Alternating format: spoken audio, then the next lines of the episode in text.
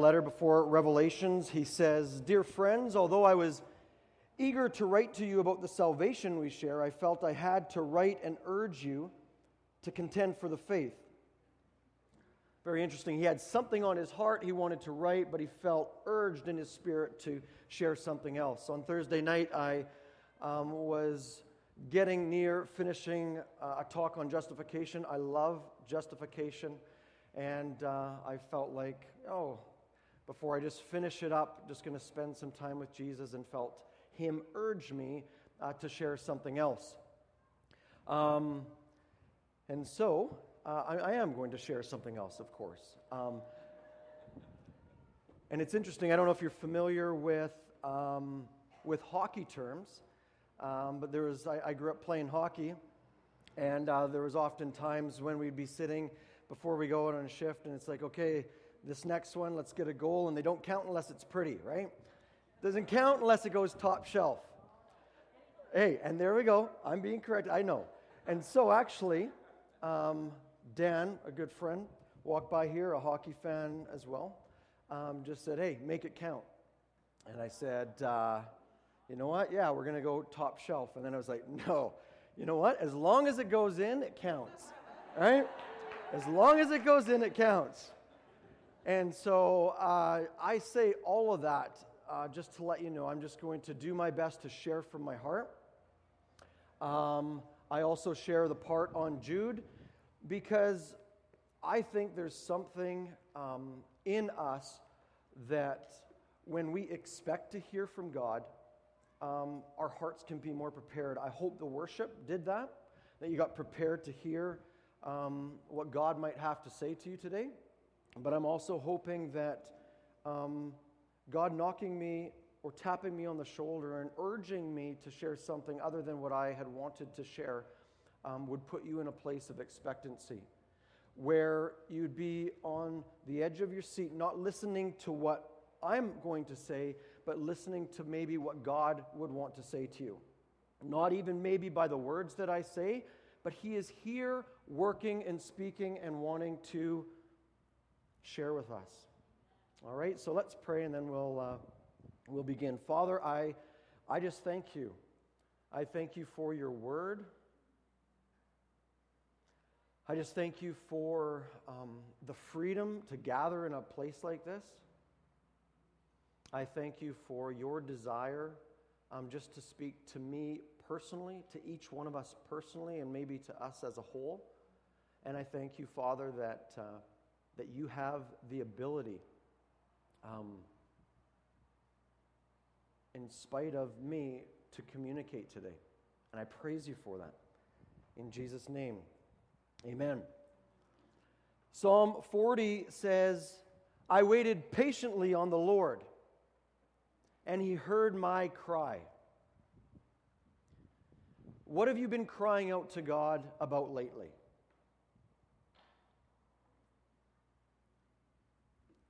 What have you been crying out to God about lately? And if you haven't been crying out to Him lately, Adam, it is so good to see you. Wow, it is. Wow. My heart rate just went up. It's really good to see you. If you haven't been crying out to God lately,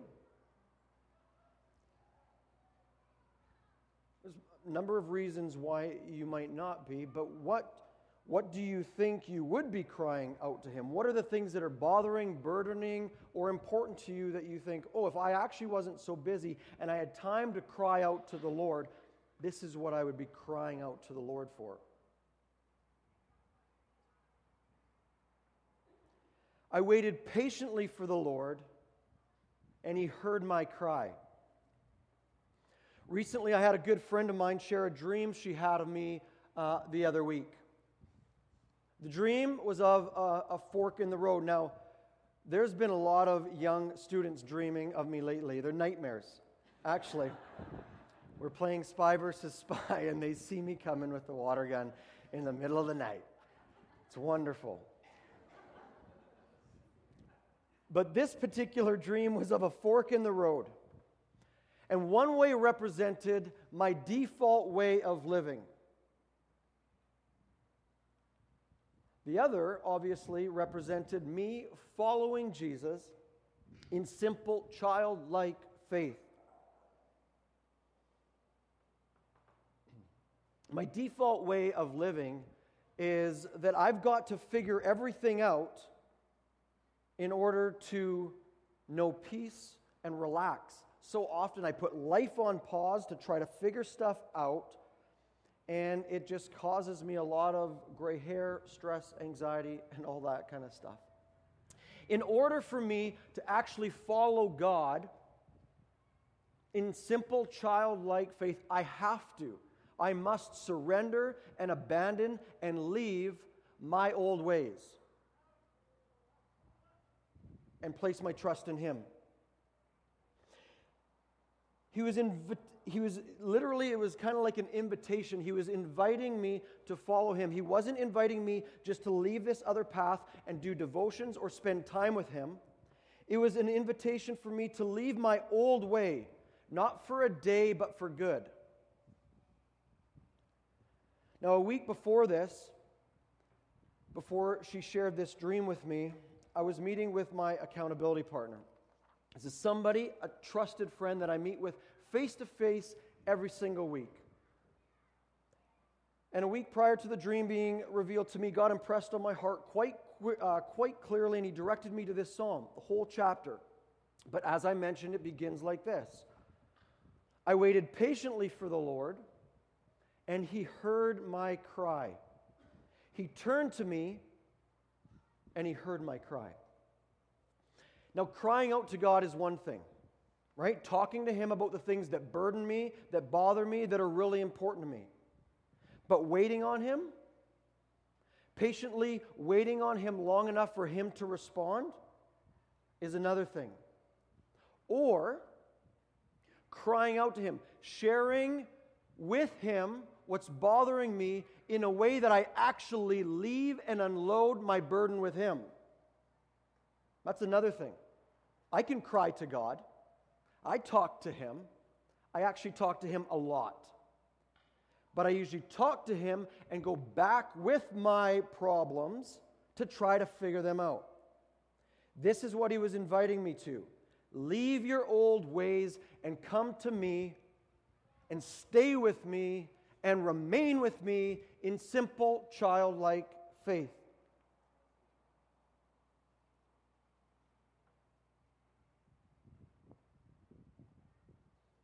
This is what he's inviting me to, and I believe this is what he's inviting us all to.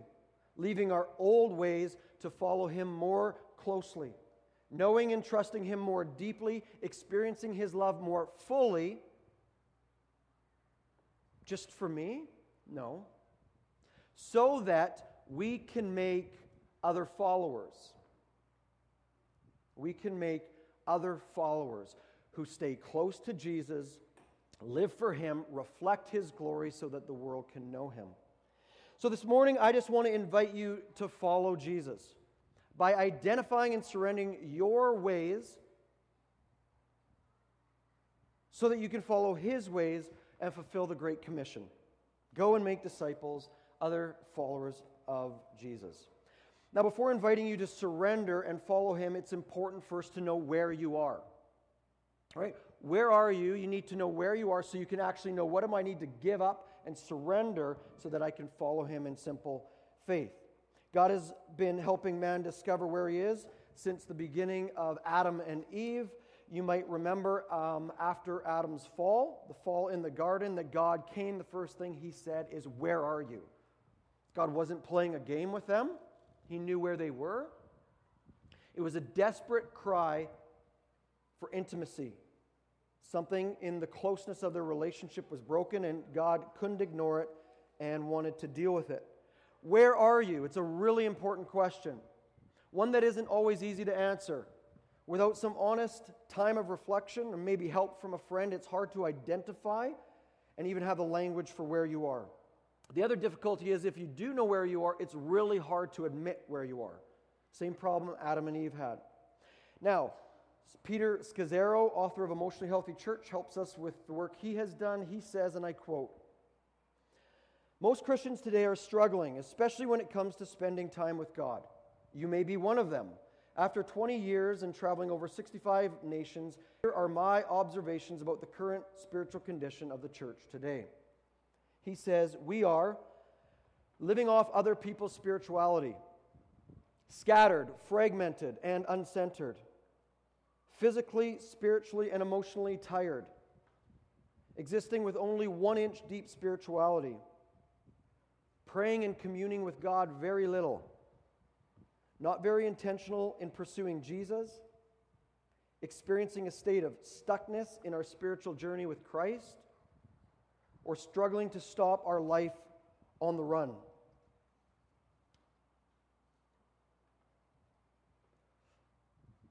Which one of these do you identify with?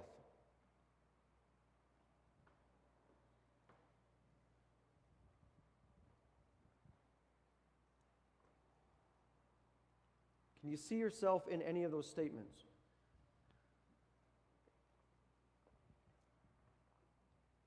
This week, I would have to admit that I feel scattered, fragmented, and uncentered. A bit emotionally tired, and I've struggled to stop my life on the run and patiently wait for Him.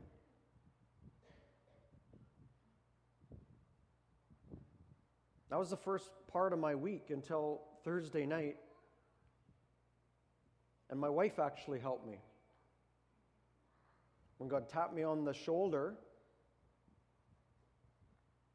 I knew that I began to feel restless, and I'm like, You want me to, to share something else? I'm having a difficult time enough trying to figure out exactly how to package justification, and now you want me to share something else, and it's late Thursday night? my tendency was to what? Go figure it out. I know, I know so clearly I can't, sometimes, most times, I can't get out of my old pattern alone. Went to my wife, shared, she helped, we prayed, and there was a shifting, there was a centering. But honestly, it took me about 48 hours, you guys. It did. It took me a long time. I was disturbed in my heart and in my spirit. Where are you? Can you identify where you are this week or this month? If, if you can identify where you are, from that place, can you see how difficult it actually is for you to follow Jesus? It's not the best color I used for that, I guess. It's fine. As long as it goes in, right? goes off your shin. I love those. When I'm scattered and fragmented and uncentered, it is very difficult to follow Jesus. In fact, I would say I am saved, but I'm not following Jesus. I'm not with him. I am somewhere else trying to figure stuff out.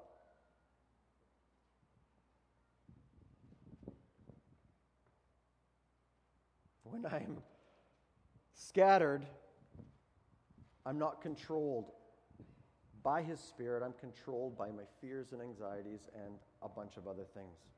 So, if we are going to actually follow Jesus and make followers of Jesus, we must follow him. And in order for us to follow him, we first need to know where we are at so that we know what to surrender and abandon and leave for him in simple faith. So, you have to know where you're at. Number two, I believe that someone else has to know where you're really at. Does somebody else know where you're really at? Last year, I ended up spiritually stuck. Just spiritually stuck. I had actually thought that I can do this Christianity, this walk with Jesus on my own. Now, I didn't consciously, would never have thought that or admitted it, but really the way that I was living pointed to the fact that I was believing that I can actually do this on my own. I had set up some accountability with a really good friend. And life gets busy. And it's like, I don't need to meet every week. I just don't.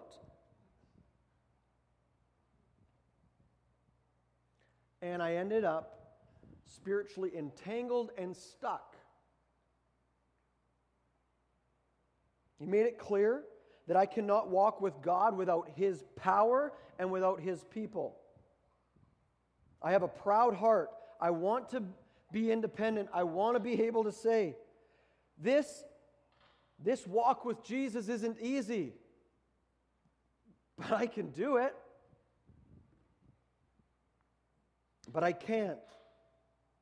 We can't without God's power and without God's people. So, for a good portion of this last year, I have met face to face with a trusted, good friend for accountability, but much more than that, for encouragement, for support, and to push each other to passionately seek Jesus, to keep Him center, to trust Him more. I have someone other than my wife who knows me inside out. It's not fun. But I have someone. Do you? Do you have somebody, a fellow believer that knows you, knows where you are? And if not, why not?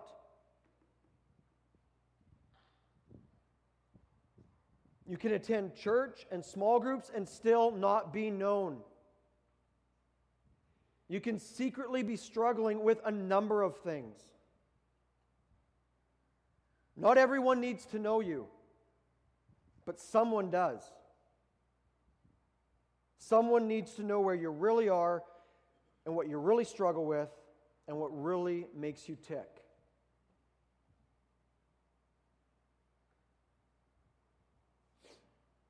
It's not on the screen, but I'm going to read just some scripture.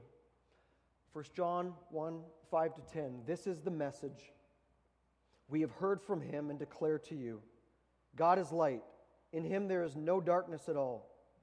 If we claim to have fellowship with him and yet walk in the darkness, we lie and do not live out the truth. But if we walk in the light as he is in the light, we have fellowship with one another. And the blood of Jesus, his son, purifies us from all sin. If we claim to be without sin, we deceive ourselves and the truth is not in us. If we confess our sins, he is faithful and just and will forgive us our sins and purify us from all unrighteousness. It's good. Psalm 32, 1 to 5. Blessed is the one whose transgressions are forgiven, whose sins are covered. Blessed is the one whose sin the Lord does not count against them and whose spirit is no deceit. When I kept silent, my bones wasted away through my groaning all day long. For day and night your hand was heavy upon me, my strength was sapped, as in the heat of summer. Then I acknowledged my sin to you and did not cover up my iniquity. I said, I will confess my transgressions to the Lord, and you forgave the guilt of my sin. Guilt is heavy. Guilt is heavy. Therefore, confess your, confess your sins to each other and pray for one another so that you might be healed, so that you might be free from the guilt.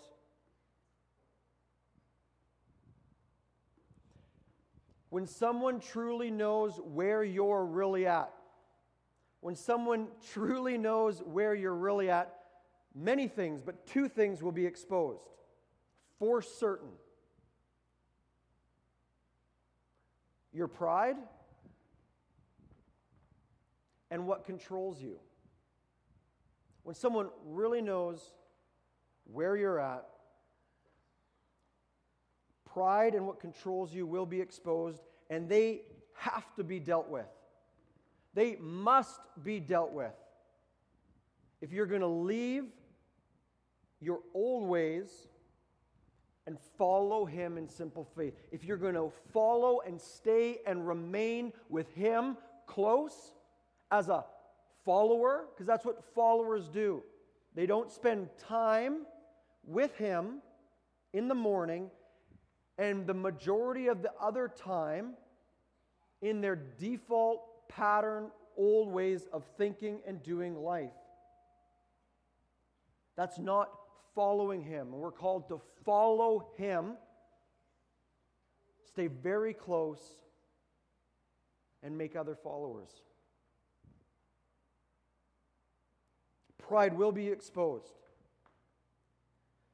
When I first heard this dream from this friend and then talked and prayed with uh, my accountability partner about this dream, I was annoyed in my heart. I don't think he knew it, right? I was able to keep it from him. Not anymore, right? I just had to process. I was annoyed. Why was I so annoyed? Because this isn't anything new. I've been here stuck, and it just feels like God is nagging me. And I'm here, I know I'm stuck, but I'm trying hard to figure it out, right? I'm working hard to figure it out. And so it's annoying for God to talk to somebody else about where I'm at. I don't want to be told by somebody else that I'm in a rut. I realize my heart is proud. I don't want to be reminded that I can't do this on my own. Bible says a wise man receives instruction and correction and rebuke. For whatever reason, Proverbs paints this picture of a wise man like loving and being open to and soft towards and inviting rebuke and correction and instruction. The biblical definition of a fool is one who resists instruction and correction. I want to be wise. I want to be wise.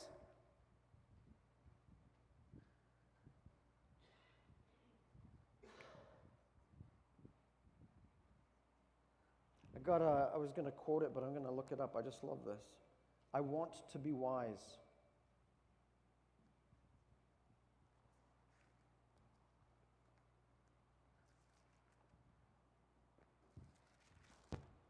To let you know, I could have quoted this verse probably two years ago.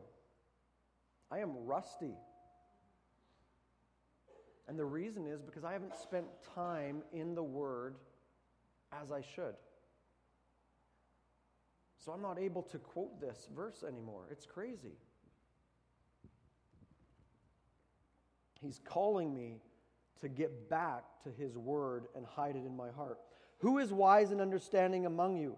Let him show it by his good life, by deeds done in the humility that comes from wisdom. As I reflected on this dream, I realized he was not calling me to manage my old ways but to leave them for good. And again, I say it, I knew that I couldn't. I can manage it on my own, but I can't leave that place on my own without God's power and without God's people. I just can't. And so I humbled myself and I took what felt like a rebuke and I thanked God for it and for the messenger, and I blessed the messenger. It's a wonderful, trusted friend I admire and I'm thankful that she shared with me. Maybe you can identify with despising or resisting input from others. Your back gets up when you're given advice, instruction, or correction. You don't see it as loving but threatening.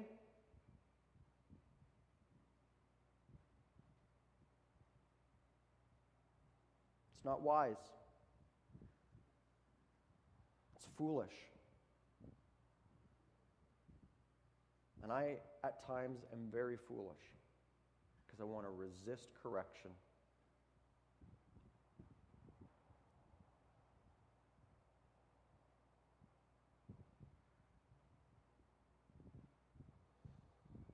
But when people instruct or give advice or correct, it's actually loving.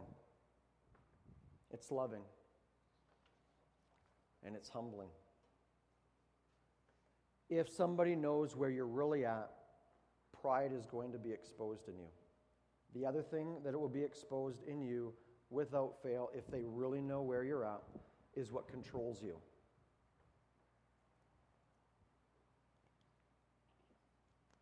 What controls you? When you're following Jesus, you are controlled by the Holy Spirit. You're surrendered to Him. When you're not surrendered or controlled to the Holy Spirit, what are you controlled by?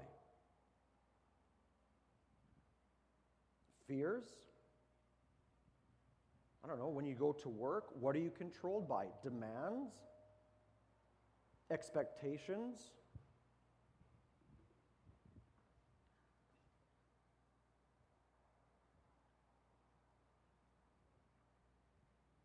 I went to a wedding yesterday. And in preparation for this, I went controlled by His Spirit. And I walked into the wedding. I saw people that I haven't seen for five years. And it took me a long time because it was as easy as that to go from being controlled by the Spirit to being controlled by what do people think, my insecurities, all of that kind of stuff. And I was aware of it, had to work through that, had to be emotionally honest about it. Right? Because I want to get back to Him and follow Him, I no longer, it's no longer good enough just to pretend everything's fine and I'm not, right? Because then now I'm just, I'm not crying out to Him, I'm just pretending. And, and I just don't want to do that anymore. I'm tired of it. What's controlling you if it isn't the Holy Spirit? So I waited patiently on the Lord. Oh, go back. Um, when somebody really knows where you're at, they will know, because you'll have to be honest with them. Otherwise, it's just really goofy. Um, they'll, they'll come to know what controls you.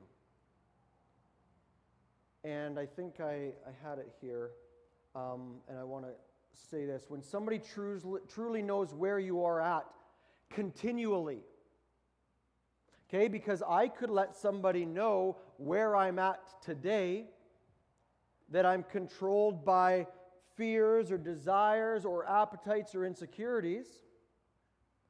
I can share that with somebody.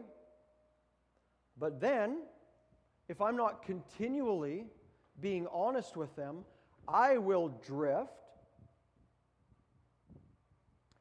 And the next time I see that person, I'm going to want to appear like I'm no longer controlled by that.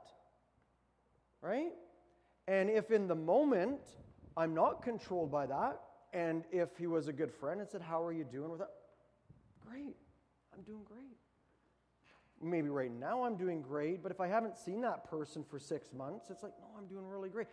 I don't have to be honest about how long I've been over here struggling. So when somebody knows where you are continually, Pride will be revealed, exposed, and so will what controls you. Psalm 40 I waited patiently on the Lord. He turned to me and he heard my cry. What are you crying out to God for? What are you crying out to God for? And if you're not crying out to Him, do you have anything on your heart that burdens you or that's bothering you or that is important enough that you should take some time to cry out to Him and express to Him where you're really at?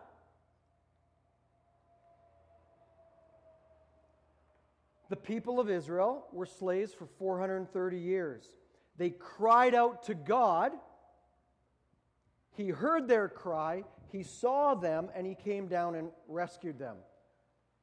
And He rescued them to bring them out so they could worship Him. So they could worship Him. What did they cry out? I'm a slave. I'm a slave. I'm a slave. I need rescuing.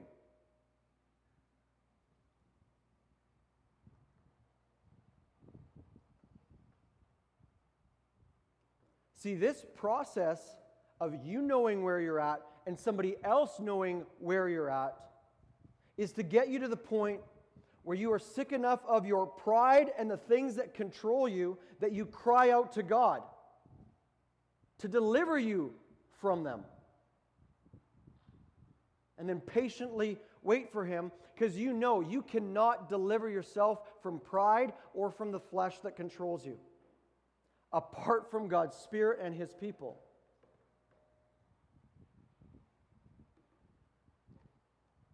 I think that if you don't know where you're at and somebody else doesn't know where you're at, that there is a good chance that you do cry out to God, but it's about a bunch of external stuff that's bothering you. That's not wrong. We need to be crying out to God about injustices, about things that we care about, crying out to God when people sustain injuries like Adam. We got to cry out. And I think we're okay at that.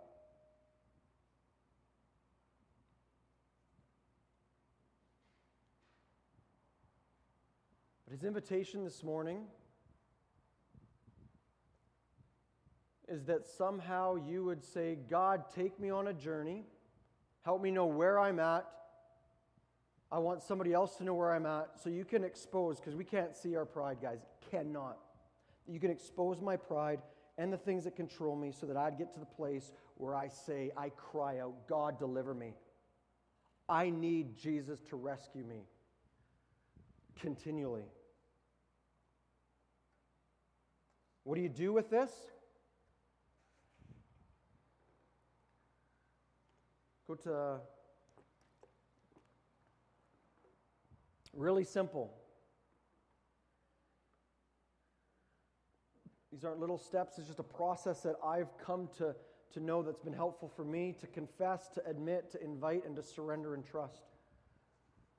Confess means to agree with. I confess, I agree that I am proud.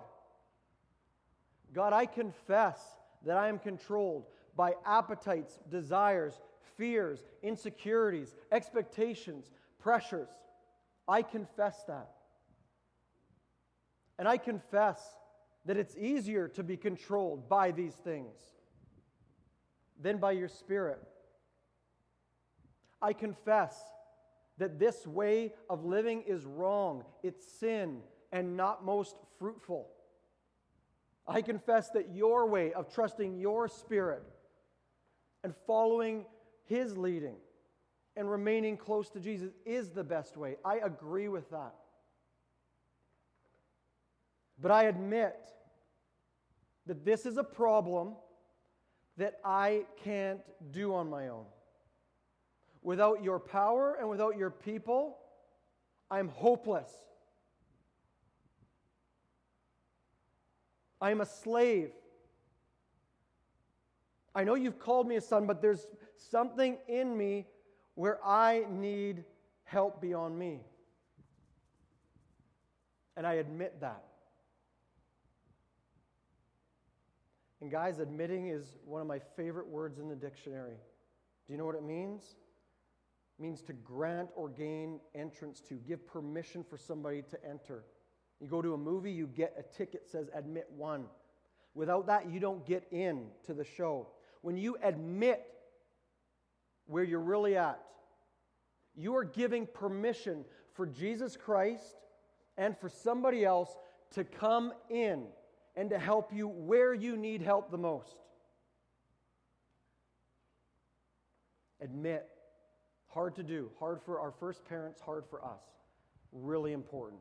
Or else you can just stay wounded and stuck.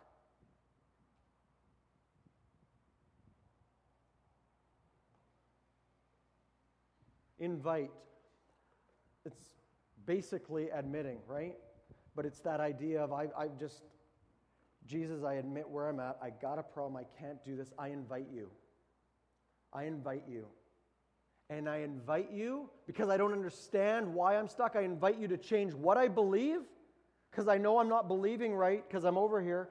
Change what I believe at the core, and change the way that I think. Because my thinking is wrong and my heart, there's something wrong with my heart. I invite you to continue to do that work of sanctification. So you change the way that I believe, what I believe about you and myself and what's important, and change the way that I think. And then, God, by faith, I surrender. I surrender my old way, my tendency to think that I can do this on my own. I surrender my the temptation to not fully be honest with my accountability partner. I choose to surrender and trust that that's the best thing. I surrender. I have to give up that way in faith. I give it up. I abandon it because it's not working. I'm going to call Lincoln and the band up to, to close. Um, and as you worship, listen and uh, just continue to listen for his voice and what he might want to, to share with you.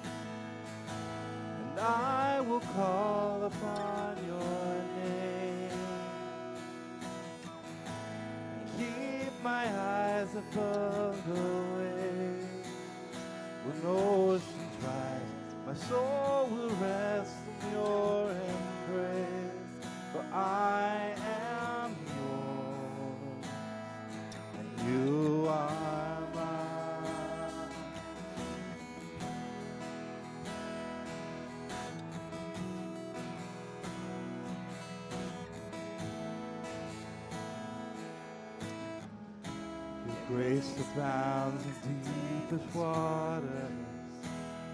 Your sovereign hand will be my guide.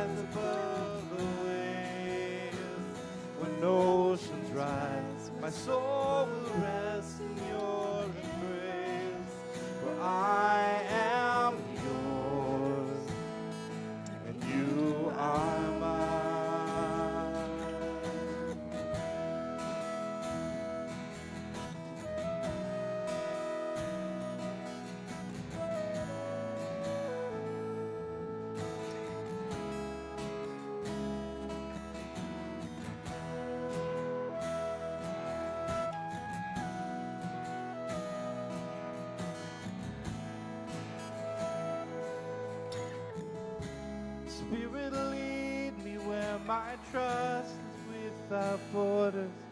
Let me walk upon the waters wherever you would call me. Take me deeper than my feet could ever wander, and my faith will be made stronger in the presence of my Savior.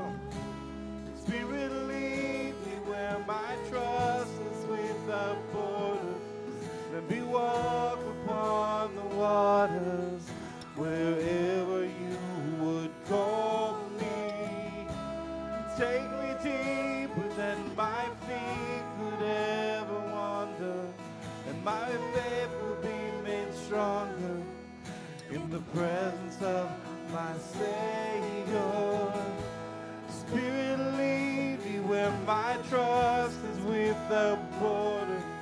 and me walk upon the water wherever you would call me. And take me deeper than my feet could ever wander. And my faith will be made stronger in the presence of my Savior.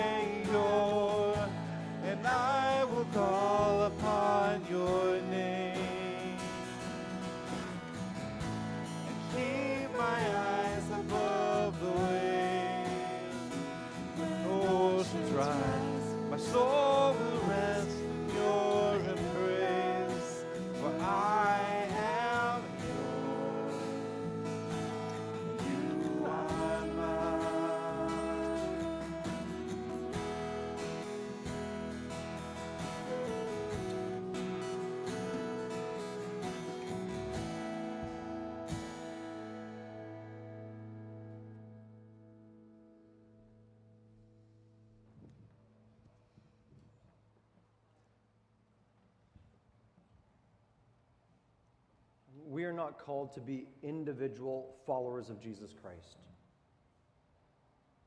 but a community of followers.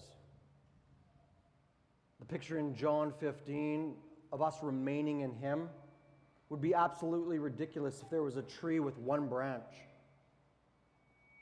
That wouldn't be an attractive tree, but a, but a vine with many branches who are connected to Him. Individually, yes, following Him, but together. Have to, must do this together. Please stand while we pray and close.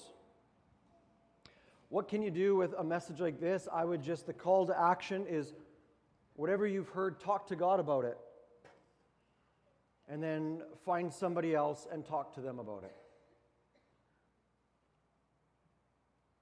Father, I thank you for how good you are. I thank you for Jesus Christ that you came and rescued us. We really needed it.